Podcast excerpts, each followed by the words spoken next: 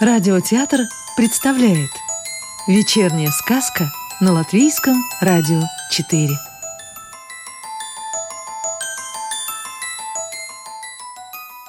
Сегодня послушаем волшебную историю Владимира Остапчика.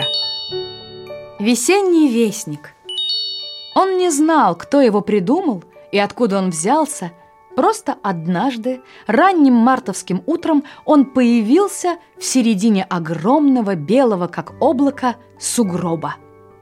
Он даже не знал, как его зовут, и узнал это только от мальчишек, которые восторженно кричали «Ура! Первый ручей появился!» А он даже не успел с ними поболтать и быстро пробежал мимо них, растекаясь по еще мерзлой земле радостной весенней улыбкой. Он струился между высоких колючих сосен, любуясь снизу их густыми кронами, между обнаженных белых берез, и каким-то неведомым чутьем он ощутил, что все в этом мире ему очень-очень рады. Большие черные птицы подлетали к нему и приветствовали громким скрипучим криком «Карр! Карр! Карр!» Белки с пушистыми серо-рыжими хвостами спускались с деревьев и нежно прикасались к нему своими мордочками. Ему было так интересно узнать, кто же он такой, кто его мама и где она. Но этого он не знал и просто мчался куда-то все дальше и дальше. Вскоре со всех сторон к нему начали присоединяться такие же ручьи, как он – все они были веселые и озорные, и им всем хотелось узнать, ну кто же их мама? Когда они спорили между собой, наш ручей начинал сильно шуметь и бурлить. Потом они снова растекались в разные стороны и успокаивались. А он опять тихо бежал в неведомую даль. Тем временем вокруг все оживало. Из-под талого снега выглянули своими голубыми головками-глазками первые цветы – радуясь теплым лучам солнца и пробегавшему мимо ручью. Вскоре он забежал в огромный дремучий лес. Высокие ели закрывали своими ветвями-лапами всю землю, не давая лучам солнца растопить горы снега и льда. Ручей, согретый первыми весенними лучами, смело ринулся на борьбу с остатками зимы, но уже приближался вечер – Солнце скрылось далеко за лесом, и ручей, уставший от дневных приключений, прикрылся от ночного холода корочкой льда и заснул до утра. Спрятанный мохнатыми елями от света, спал он долго-предолго, и только днем, когда солнце смогло пробиться сквозь ветви, ручей вылез из-под покрывала льда и лениво побежал дальше – с любопытством останавливаясь перед каждым сугробом, превращаясь в огромную лужу. Потом он пробирался под этими грудами снега и бежал дальше. Вскоре лес закончился. Ручей выбежал на огромное поле, разбежался по нему до самого края и с разбегу прыгнул с обрыва. Рассыпавшись на бесчисленное множество водяных пылинок, он полетел куда-то вниз, играя радугой в лучах солнца. Внизу обрыва его ждала широкая-широкая река.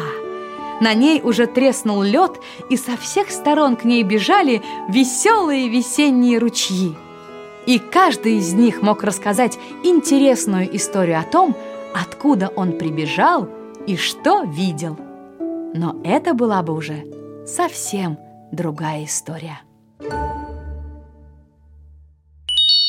Вжик!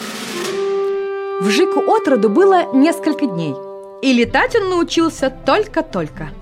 Его мама, большая, мохнатая, со строгим жужжанием шмелиха, смотрела за ним внимательно из-под крыши большого деревенского сарая – который был их домом со всеми удобствами, с замечательным вкусным запахом сена из разных трав и цветов. И следила за его первым самостоятельным полетом по огромному крестьянскому двору. А он, тонко жужжа, ну почти как комар, летел над самой землей, удивляясь и радуясь новым запахам и новым ощущениям, легкости полета – Но потом он засмотрелся на пролетавшую мимо стрекозу и со всего размаху врезался головой в одиноко стоящий седой одуванчик и вмиг оказался на земле, в окружении десятка семян десантников на белых парашютах. Перед глазами в разные стороны разбегались большие розовые круги.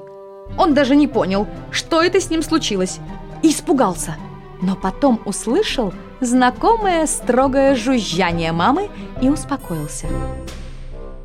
А вечером, сидя дома под крышей сарая на краю кроватки, он слушал нравоучения мамы, а сам просто засыпал под стук дождя, кивая на каждое мамино «Ты понял?»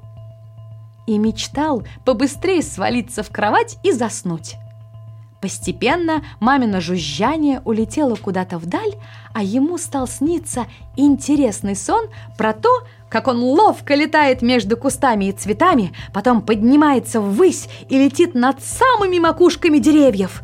Только почему-то к нему в сон прорывался мамин голос. «Никогда не летай в город! Там нет цветов с нектаром, зато там много машин, а это очень опасно!» Потом голос исчезал, и ему снова что-то снилось. Утро его разбудило веселым криком забияки петуха, который жил этажом ниже на специальных насестах вместе со своими многочисленными степенными женами и пушистыми желтыми детьми.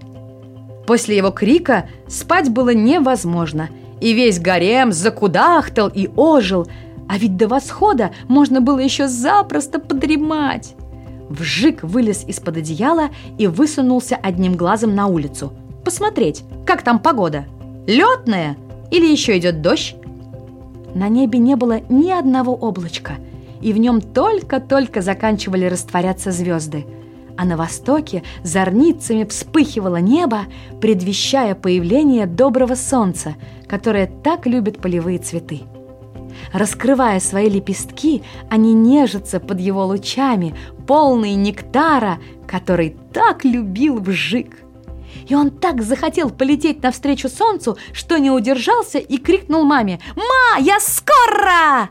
Соскользнул вниз и, жужжа своими неутомимыми крыльями, полетел вперед к рассвету. А мама даже и сжикнуть ничего не успела, как он исчез из виду.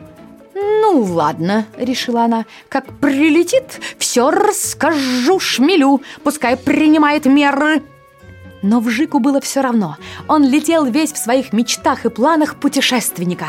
Его дом был уже далеко позади, а пейзажи менялись каждую минуту. Внизу вдруг, откуда ни возьмись, появлялось какое-то озеро или небольшая речка, а на цветущем лугу паслась одинокая черно-белая корова, которая привлекла внимание Вжика. Он спикировал вниз и приземлился ей точно на спину – Вдруг корова как хлопнет мощным хвостом с кисточкой на конце совсем рядом с ним. Вжика просто отбросила в сторону сильным потоком воздуха. Он очень испугался ее смешного, но не шуточного хвоста. Задерживаться на таком нервном животном он не стал и полетел дальше. Время летело быстро, и вскоре очень захотелось кушать. Вжик сверху присмотрел небольшую полянку с цветами и быстренько спустился к ним радостно жужжа. Но их головки были плотно закрыты, и добраться до сладкого нектара было нельзя. Он прожужжал «Жилы!» и полетел дальше.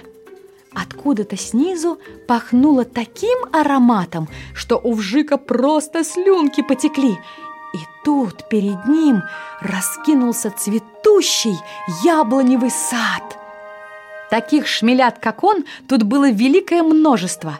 Они набивали свои брюшки свежим нектаром и с довольным жужжанием улетали куда-то дальше.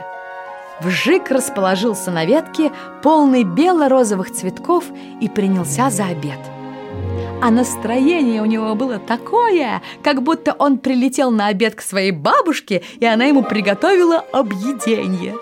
А потом он полетел дальше, довольно жужжа. «Жить хорошо! Жизнь хороша!»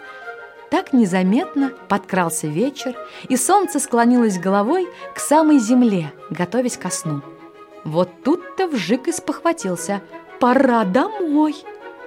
И вдруг он увидел впереди огромный дом, но не такой, в каком жил он сам, а совсем другой, высокий, со множеством окон.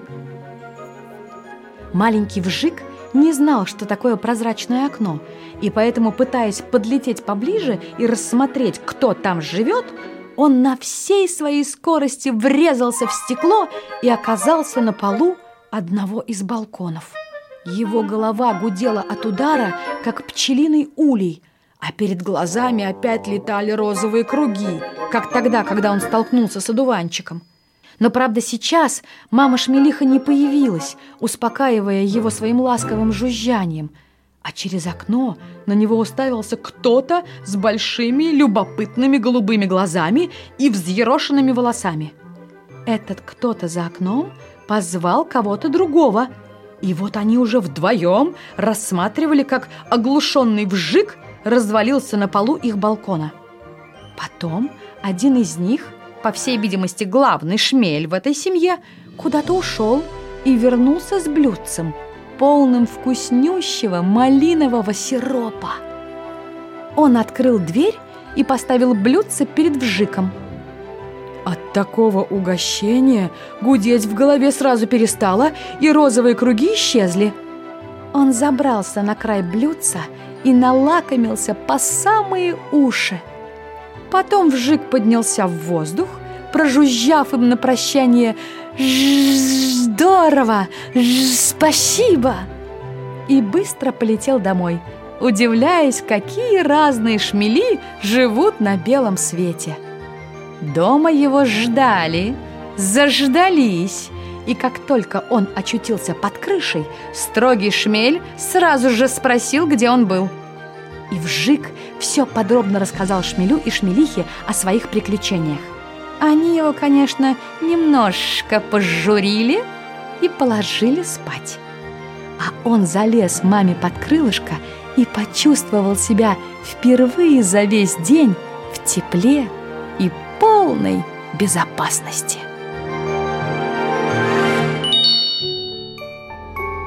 Сказку читала актриса Рижского русского театра Екатерина Фролова.